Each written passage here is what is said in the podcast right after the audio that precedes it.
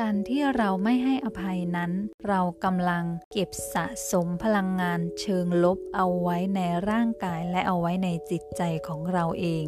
โดยที่เราอาจจะไม่เคยรู้ตัวมาก่อน เวลาที่เรารู้สึกโกรธรู้สึกหงุดหงิด รู้สึกโมโห รู้สึกไม่พอใจ เรากำลังทำให้ร่างกายของเรานั้นทำงานไม่ราบลื่น เรากำลังทำให้จิตใจของเราขุ่นมัวเต็มไปด้วยความทุกข์ดังนั้นคนที่รักตัวเอง เขาจะฝึกการให้อภัยตนเอง และฝึกให้อภัยผู้อื่น การให้อภัยนั้นไม่ใช่เรื่องที่ง่ายสักเท่าไหร่